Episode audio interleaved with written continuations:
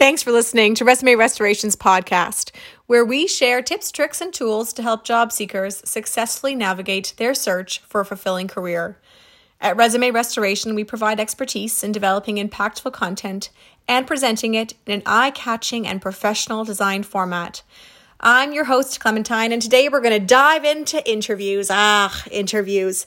It is almost guaranteed that every job seeker will have to face at least one interview in their recruitment process. And they might not even face just one. They may have to face two, three, four, five plus before they're offered the position. My goal for today is to walk you through the top three questions that almost every single job seeker will be asked in an interview. But before we do this, let's quickly talk about the different types of interviews. There are a number of different interviews that a job seeker may be asked to participate in. There's a telephone pre screen interview, which is a more casual conversation, typically taking place over the phone. That's 15 to 20 minutes. There is a one on one in person interview. There is a panel interview where one applicant will be interviewed by a number of people from a certain organization or recruitment firm. There is a group interview where one or two interviewers will interview a number of candidates at the same time. There are testing interviews where a applicant may be required to demonstrate their competency utilizing a certain software or demonstrate a skill set that's required like typing. So be prepared that in your process you may have to face a number of different interviews. One thing we know for sure is that you can prepare for interviews. There's no way of knowing every single question that will be asked, but a job seeker can most definitely take the time to map out how they might answer certain questions that they will likely be asked. And today we're going to talk about the top three. Before we launch into those, though, let's just talk about why preparation is important. When we go into an interview, for the majority of people, it can be a nerve wracking experience.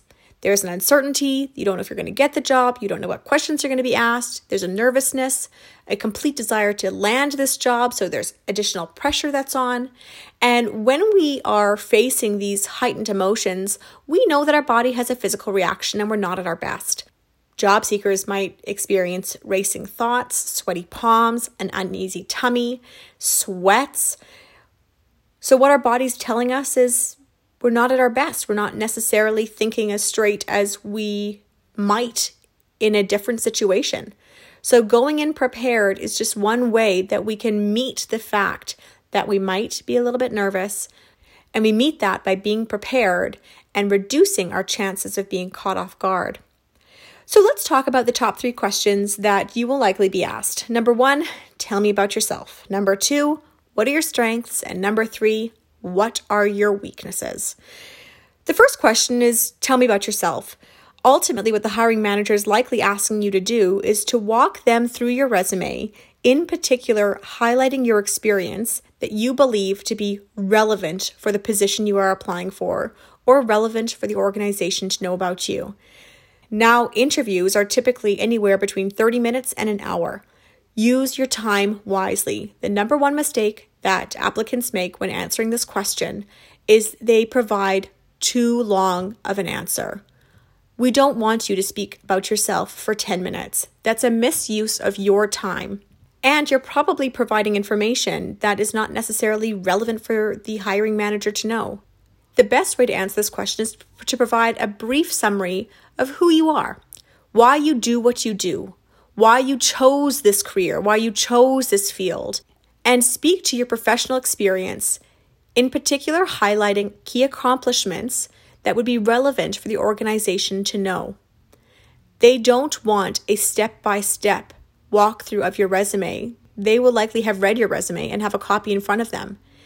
They want to know a little bit more on a personal level why you chose this career, why you do what you do, and any key pieces that would rele- that are relevant for them to know about you. The second question that you'll likely be asked is please tell me about your strengths. Now, there's a really easy way that a job seeker can prepare for this answer. The best tip I can give you is by taking the time prior to an interview to think about what your strengths are. What's your value add? personally and professionally. I think it's always best in this answer to provide a combination of soft skills and hard skills. If it is key in the role you are applying for to have negotiation skills, and that's one of your strengths, make sure you acknowledge that. In addition, they want to know a little bit about your value add. What separates you from other candidates? Are you loyal? Are you strategic? Are you detail oriented? Are you innovative? This is where you would speak to some of these key pieces that separate you from the rest. The best exercise that any job seeker can do prior to an interview is to sit down and take the time to write down a list of five to 10 strengths. Write down a combination of hard strengths and soft strengths. What is your value add? Once you've got your list of five to 10, then look back at the job posting and see what is relevant for them where does the crossover exist? If they're looking for negotiation, you've written down negotiation, circle negotiation. That's something you should absolutely speak to. If this is a management or a leadership position and you excel in professional development and engagement and leading a team, circle leadership and think about a story that you can provide that speaks to that.